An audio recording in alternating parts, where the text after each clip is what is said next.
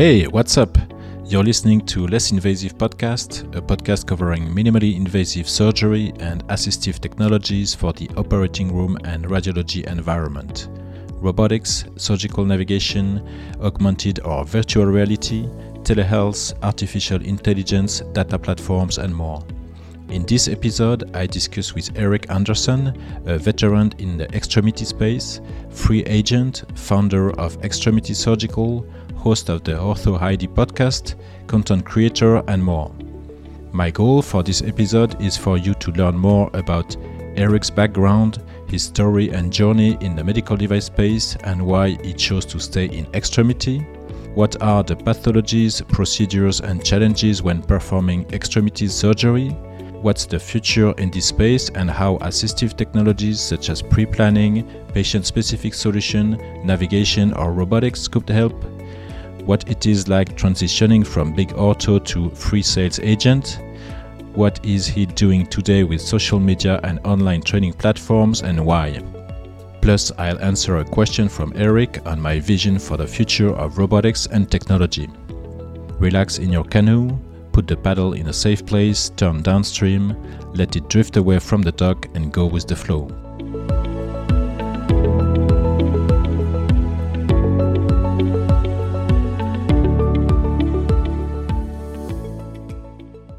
Welcome to another episode of the Less Invasive podcast. I'm your host, Lucien Blondel, and I bring 20 years of experience in surgical robotics for neurosurgery, orthopedics, spine surgery, interventional radiology, and now interventional oncology.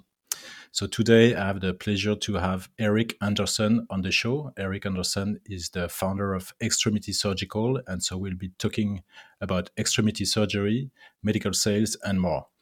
Hi, Eric. How are you? Great, Lucien. How are you today? Thank you so much for having me on. Yeah, it's a pleasure. So we've been uh, knowing each other through uh, LinkedIn. I've uh, seen uh, all the content that you are creating and sharing on this platform uh, around your products and the, the, the fun videos with the with the drone and all that stuff that that's going on uh, in in Florida where you're based.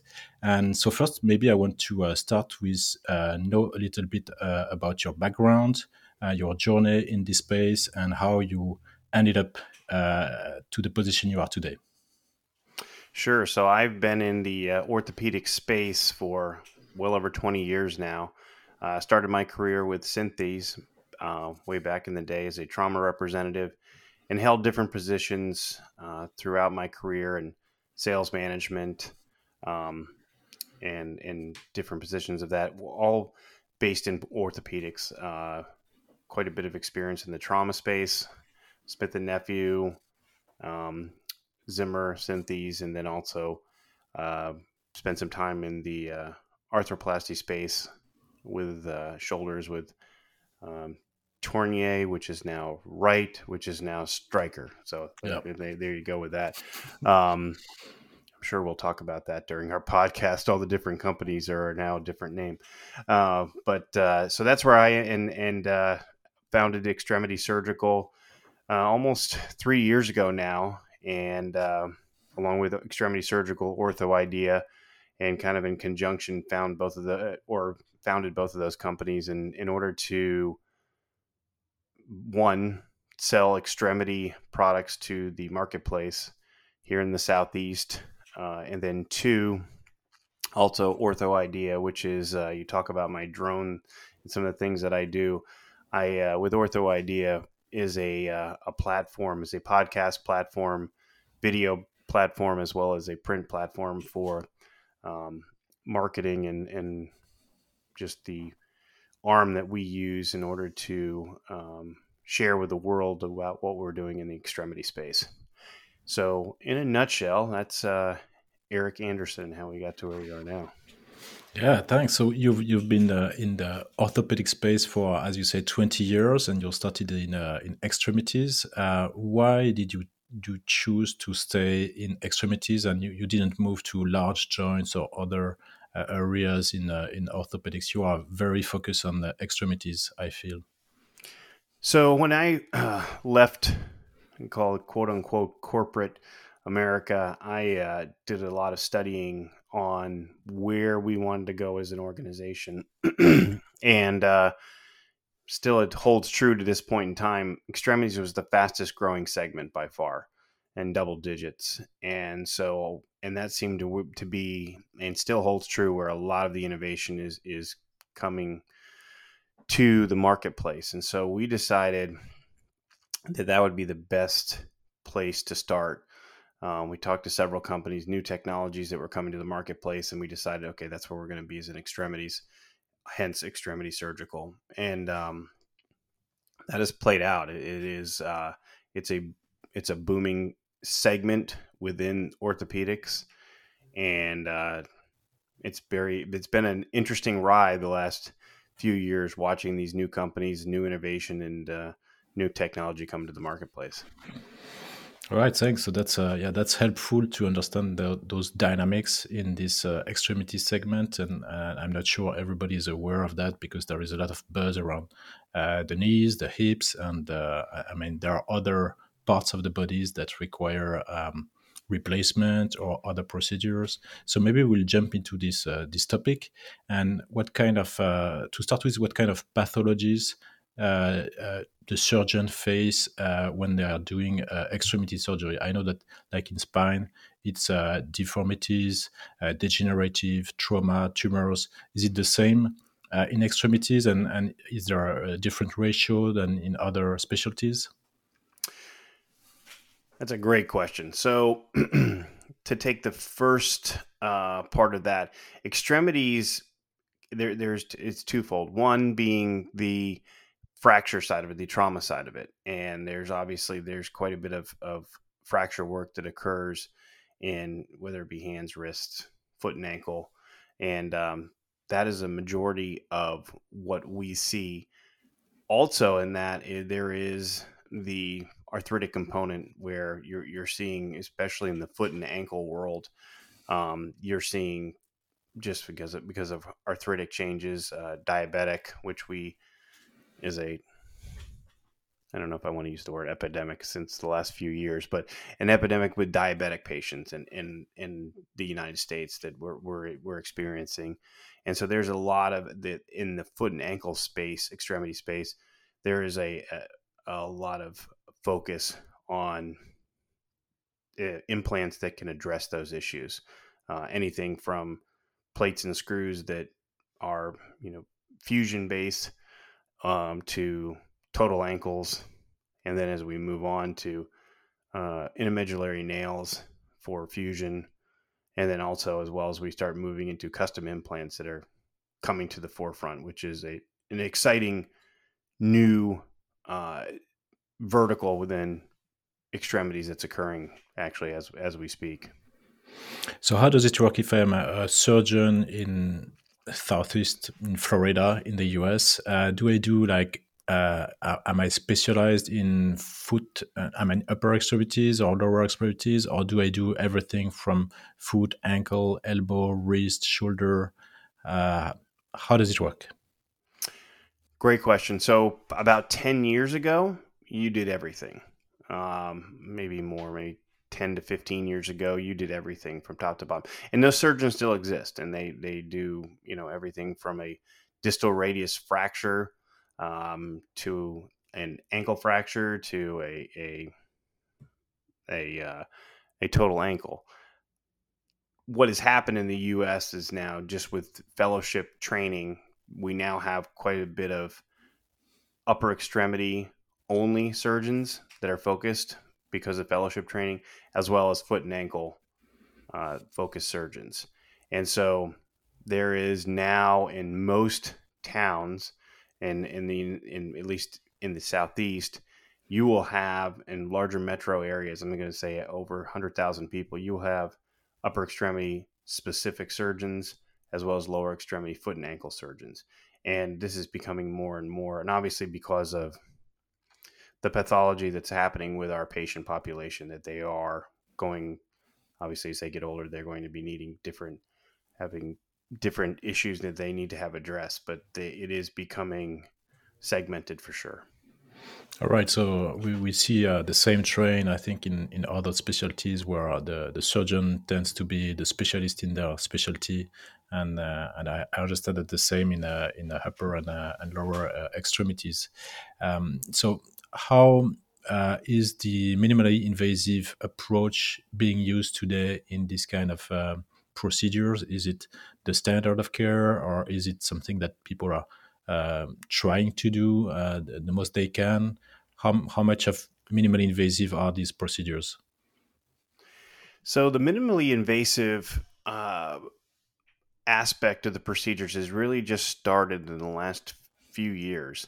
Now there was in the fracture world, um, there was minimally invasive um, aspects to it where they would, you know, utilize some submuscular sliding the plate under and then making stab incisions in order to uh, affix the plate to the bone. So that's always been going on. But now in the MIS world, there is, um, as far as bunion corrections and things of that nature, it is becoming um, the movement is on, I would say. Um, a company like Novastep, who is uh, actually a French company as well, um, they've addressed it with PECAplasty. I know Arthrex has done the same thing with their minimally invasive uh, procedures, and it's that's that's the wave of the future for sure. And uh, I'm sure you see that in other specialties as well. But that's what's coming. But it's become it's come later than other specialties to the extremity space. Is it is it because the, the incision is already uh, I would say small? Like when when we look at the knee replacement, uh, when you do open surgery, it, it could be a very large incision and, and minimally invasive approach enable to, to really reduce the incision.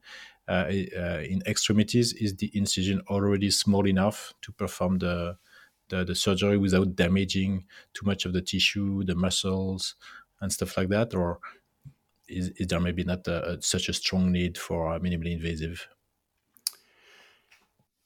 Twofold. I think that it it so most surgeons from years ago received AO training, and AO training would tell you from the get go that you open it wide open, you uh, visualize the fracture, and yeah. you uh, you you go ahead and do your work and plate it, and and for the most part, it worked fine on in, in most places. But as it changed, the minimally invasive um, different plates and screws that came out that's when surgeons started to study. So what's happened is um, companies have addressed this with different type of procedural type systems and this is very new to extremities so it just it hadn't been out and, and this is specifically mostly talking about the in, in the in fracture world or or deformity correction that's what they've, they've used it more as far as that goes. So I think it's been twofold. I think it's been their training originally, which was let's open it up and take a look and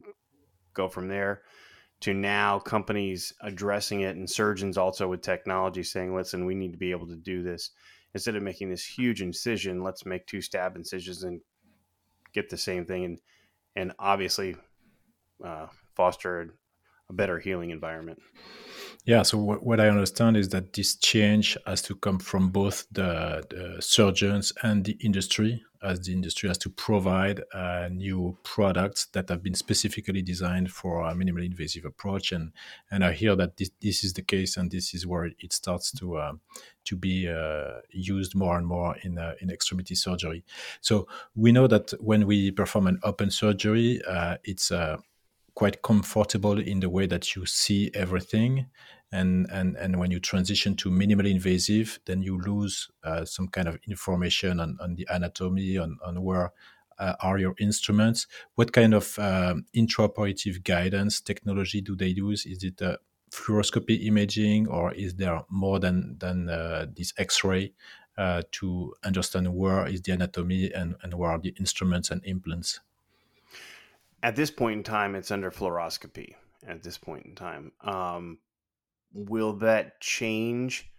I believe it will. I think you're going to start to see technologies that come down the pipe that are involving, you know, maybe different camera options.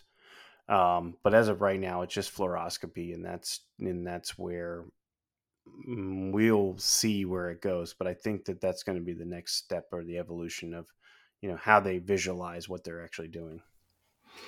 So that means that to, uh, today, with a, a 2D images, they have uh, enough information to to perform the, the, their procedure. I guess they they change the angle of the C arm to get uh, maybe a anterior, posterior, and, and, lateral views or two different views of the, the, the same anatomy. Do you think that there is a trend to uh, towards intraoperative 3D imaging because we, we've seen that like in spine with all uh, manufacturers uh, providing the uh, Medtronic the O arm, uh, Brainlab the Airo, and Stryker their, their, own system.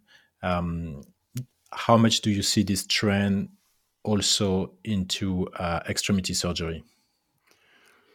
I think it's coming. I, I, think that the proof con- the concept has been proved proven within spine, so it's coming to extremities. Right now, it's just the two D, mm, eh, the two two D view and one thing differently, whether it be the hand or the foot, they can move the extremity. It's a little bit easier, so they can get their lateral, they can mm. get their mm. AP. It's a little bit easier to do it than obviously with spine, which you can't.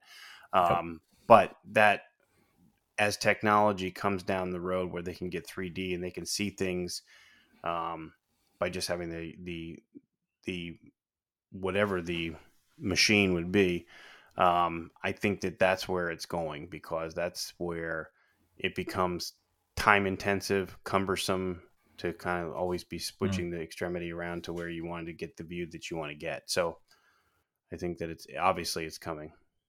And and right now, those kind of procedures that are done in a hospital setting or ambulatory uh, setting. Is, is, it a mix of the two, or what kind of what's the size of the hospital that that's uh, doing these kind of procedures?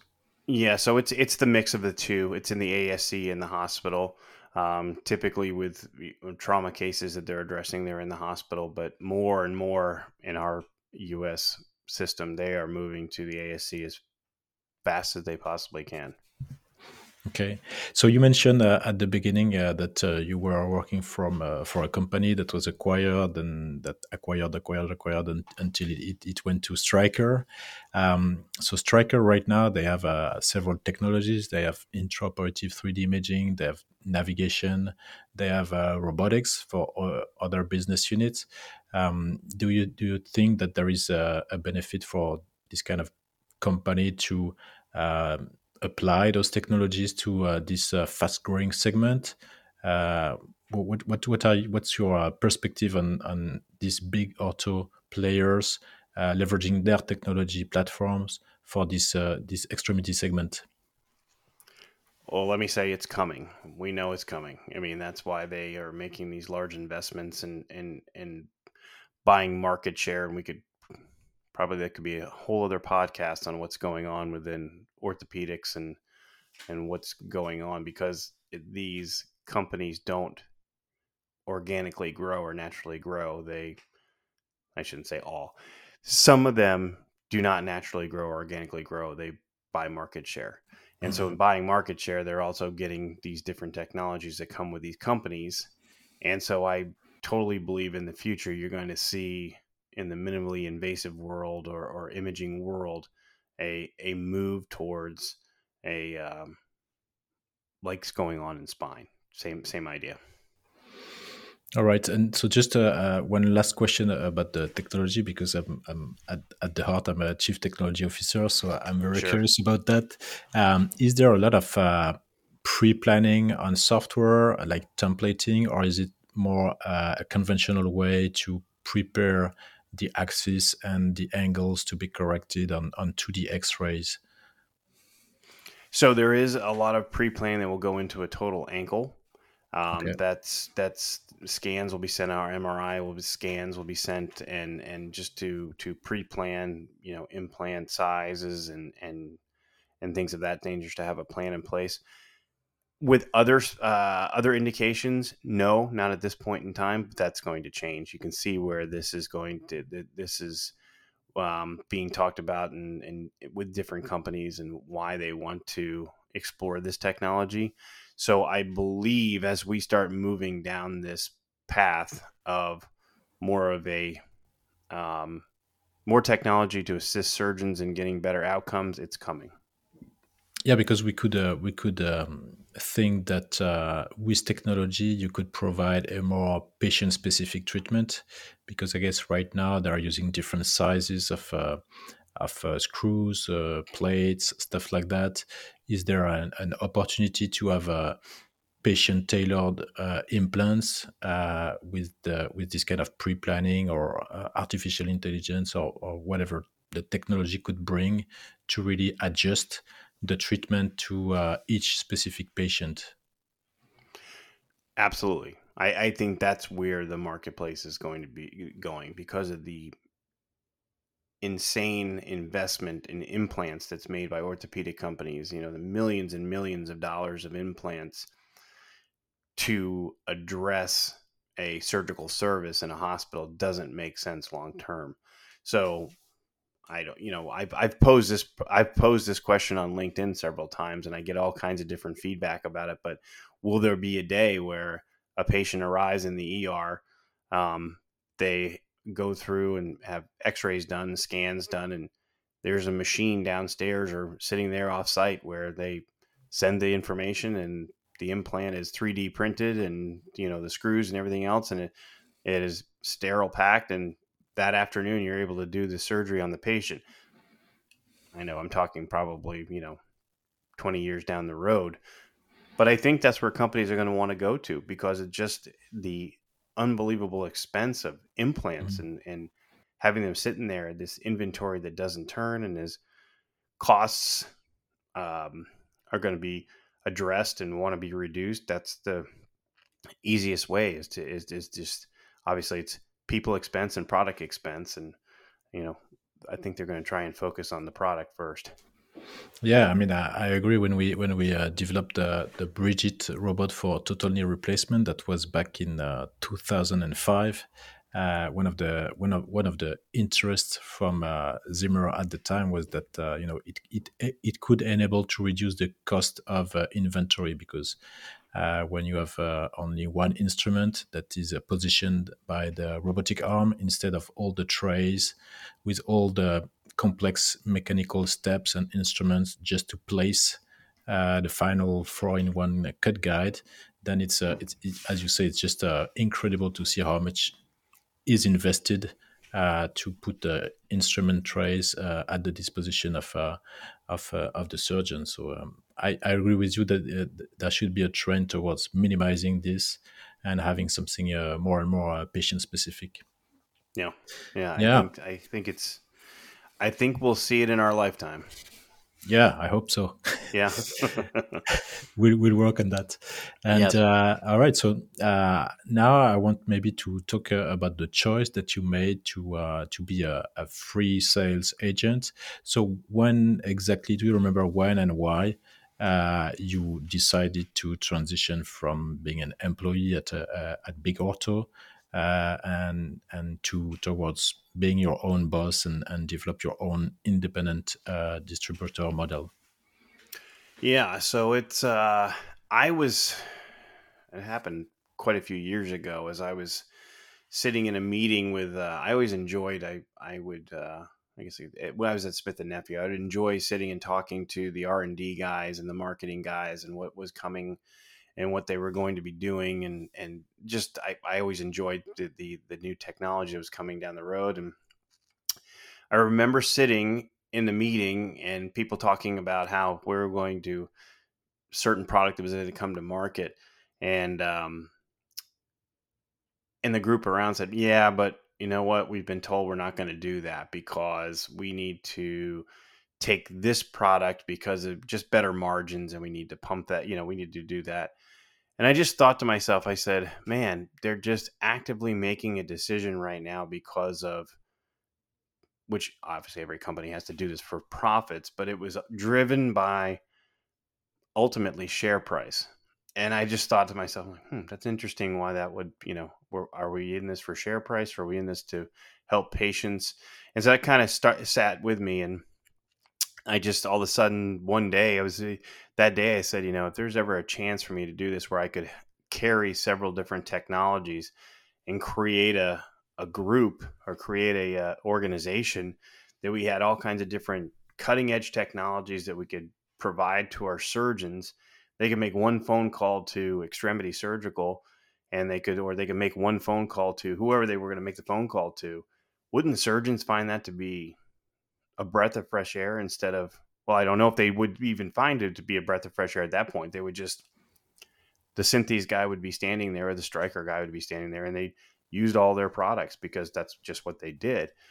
And so I just decided that I think that there's a better way to do this. You could provide better service, better technology, and better outcomes for patients and obviously our surgeon customers. And so that's kind of how it all started to develop in my mind. And uh, I guess the rest is history.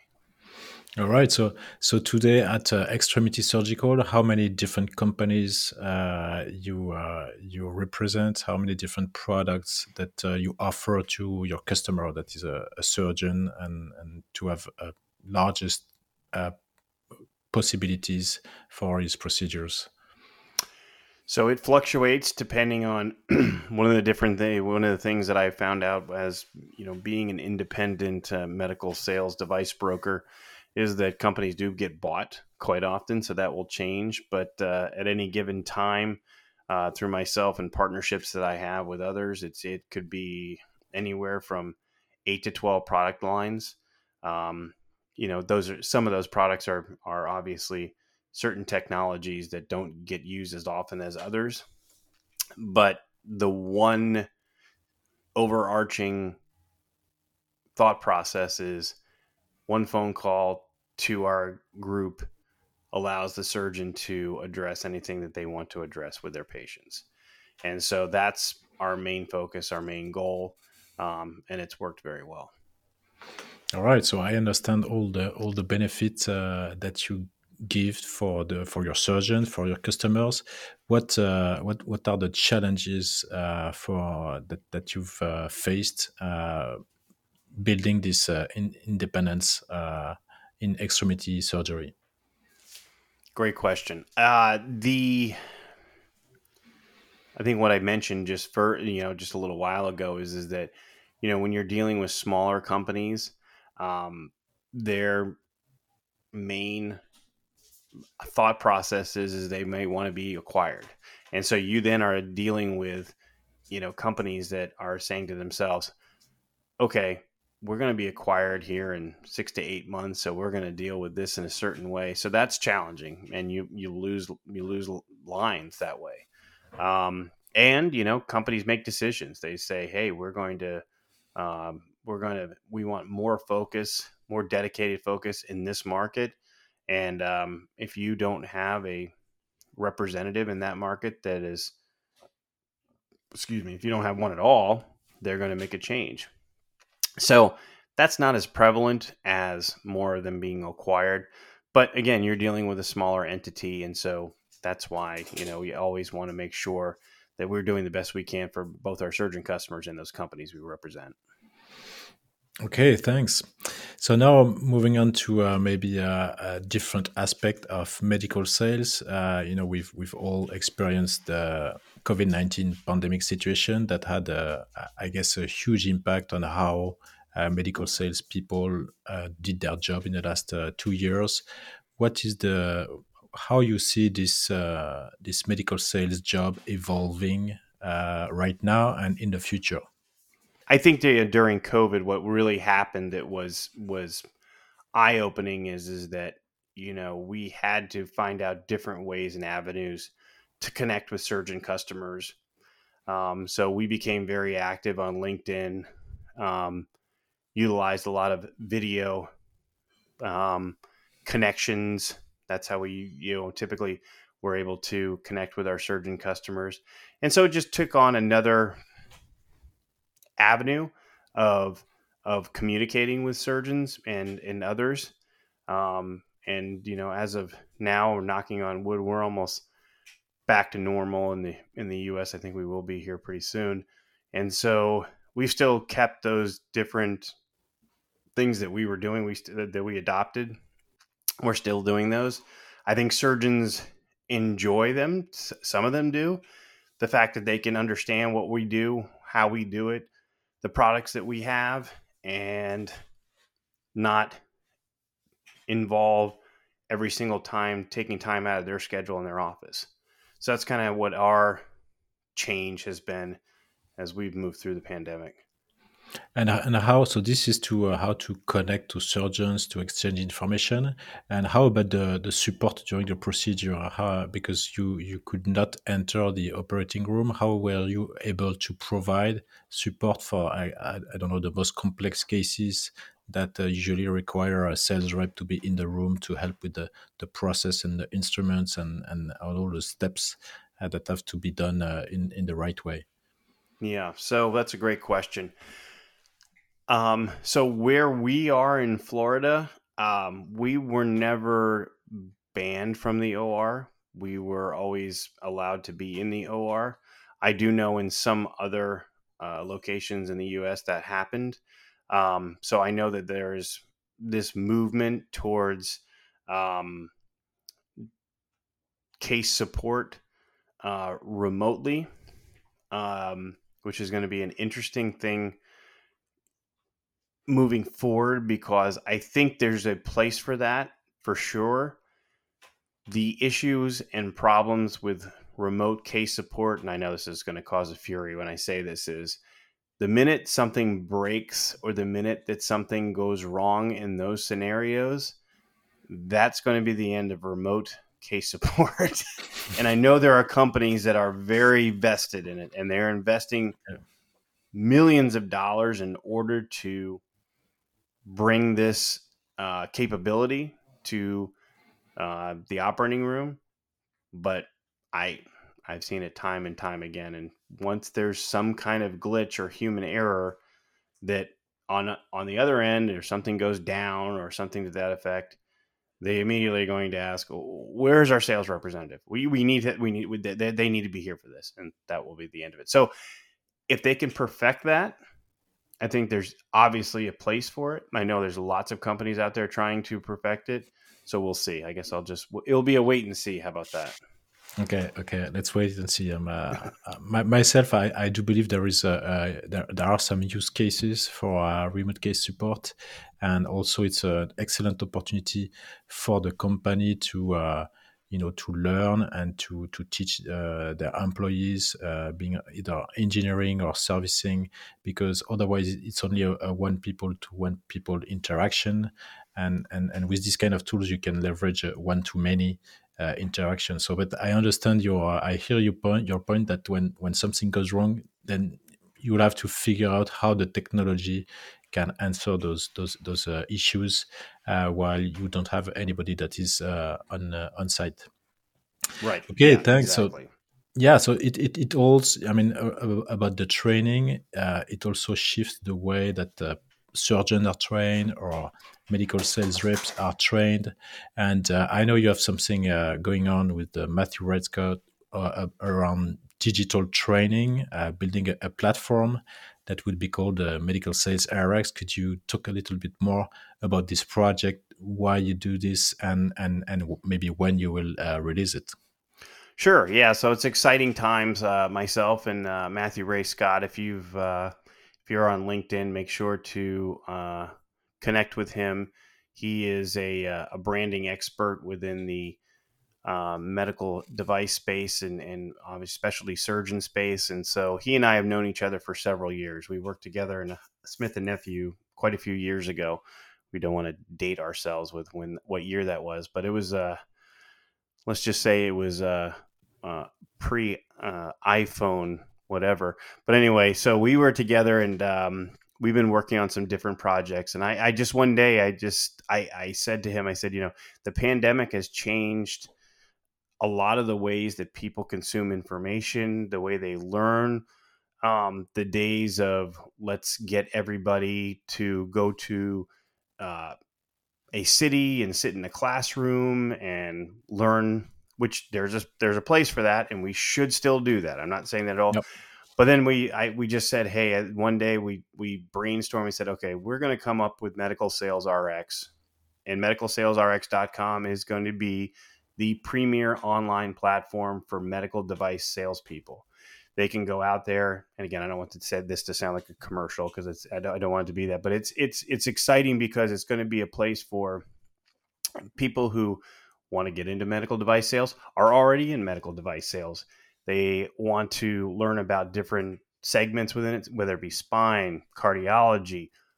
We're going to have course content creators that are going to come into our, our platform provide courses. And these are people who have done it before. These are vp of sales. These are people who are ceos at companies. And they've excelled in this area. And they have mentored and coached thousands and thousands of representatives to be successful. So when it's all said and done when you look at you know the when the overall marketplace there wasn't anybody who was providing that kind of opportunity for people to come in and and do that online. So they can do it on their time when they want eh, do it anywhere on their time at any place. So that's kind of mm-hmm. the the the thought process behind medical sales rx. All right. So when when can we expect to see this uh, this platform up and running? Um i i would envision uh, here holding me this too as we work diligently on this we are hoping in march that that's going to come to fruition um, we'll see. It's okay. uh, March is is is is the goal. How about that? So hopefully we'll be having a a, a, a launch announcement for that. Cool, cool. Yeah. So let's let's wait and see as uh, as for the emergence of new assistive technology in the in a, extremity surgery uh, space. Yes. So thank you, uh, thank you, Eric. So uh, as uh, I, have done for the, the past two episodes, I will give you the opportunity to ask me a question that I will answer right away. Great. Well, uh, my question is this: as the CTO or Chief Technology Officer of a uh, innovative company. Where do you see the marketplace going as it relates to robotics and technology. Do you see this being used in the majority of cases moving forward, or where do you see where do you see the marketplace? Yeah, that's a good question. Um, I think, uh, well, I think we are just at the beginning of the introduction of robotics in various fields. Like in my space, which is interventional oncology and percutaneous ablation, there is almost no uh, robotics cases.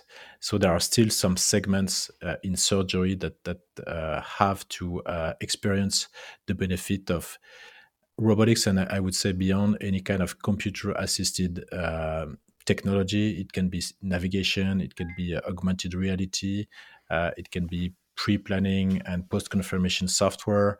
And so the, the second point is, I think for quite some time, robotics was uh, intuitive surgical, the Da Vinci platform, mm-hmm. and now we see that uh, robotics is just uh, is is becoming a component of an ecosystem, uh, and and this is a, a, core component because it provides the guidance. Uh, the manipulation and even the telemanipulation, but to really provide benefits, uh, it has to be combined with additional components that that will be uh, image processing, that will be some kind of visualization, some kind of um, data processing to give uh, insights on what happened before, during, and after the procedures. So maybe there are some cases where uh, robotics is not uh, exactly what is the the best technology to improve the patient outcomes, and and and maybe that's the rest of the ecosystem that will be uh, the most impactful uh, for this kind of procedures. So I see the marketplace going towards a more uh, an ecosystem of technologies where robotics might be at the center or not, and that this ecosystem should be leveraged to uh, all the other fields of surgery where uh, there is there is currently no uh, robotics. So like in extremity sur- surgery, maybe it's not a big robot that is uh, uh, expected from surgeons to help them better do their procedures, and maybe it's more some kind of uh, wearables that leverage the information from pre-planning and uh, and using some sensors to just find out where the instruments are relative to a 3D image that, that could be acquired during the procedure. So it's not robotics per se, and maybe there is a small robotic component, but uh, I, I, think we will uh, see uh, uh, more nuances into what we call a surgical robotics uh, in the future, and that's already what we see uh, today in in the, the 150 surgical robots that are on the market, and and and, and there is a a great variety of how robotic is implemented uh, for this kind of product. Interesting. Does that, well, a, does that answer your question? It does. Yes, yes, yes. It's an exciting space. I mean, when everybody says robotics, they think, "Wow, this is uh, you know, it's it's uh, it's a very interesting." I guess, and it's we'll see how it uh, as we move forward. It seems that the robotics adoption is happening in our marketplace all over the place. Yeah, yeah, definitely. I mean, uh, there has been a strong adoption in. I mean, relative to the market, it's not that big, but in uh, in uh, laparoscopic surgery, in orthopedics, neurosurgery, spine, and uh, and and there are many other places where uh, robotics can uh, can provide benefit for the surgeon and, and for the patient. So we'll see, and and it's going to be the the job of small startups and, and and big companies to invent what will be the the right technology for the right procedure for a patient specific uh, treatment, hopefully. Well, that's great. Well, I look forward to uh, what what what occurs in the future. It should be exciting.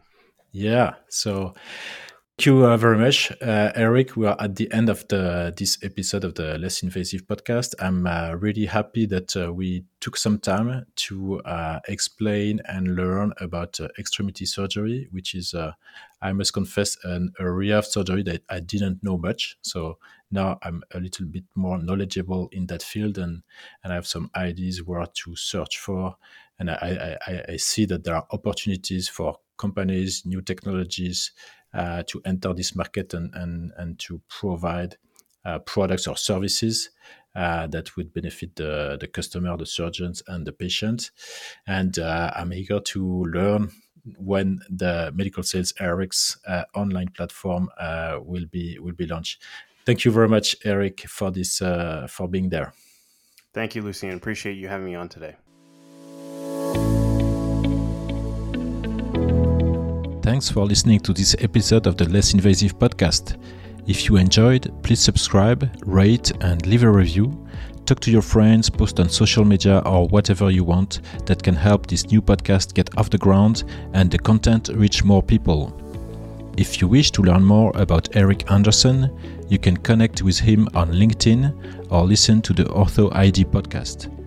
If you think of a guest you would like me to have on this show, feel free to send me a message on LinkedIn. Have a great day.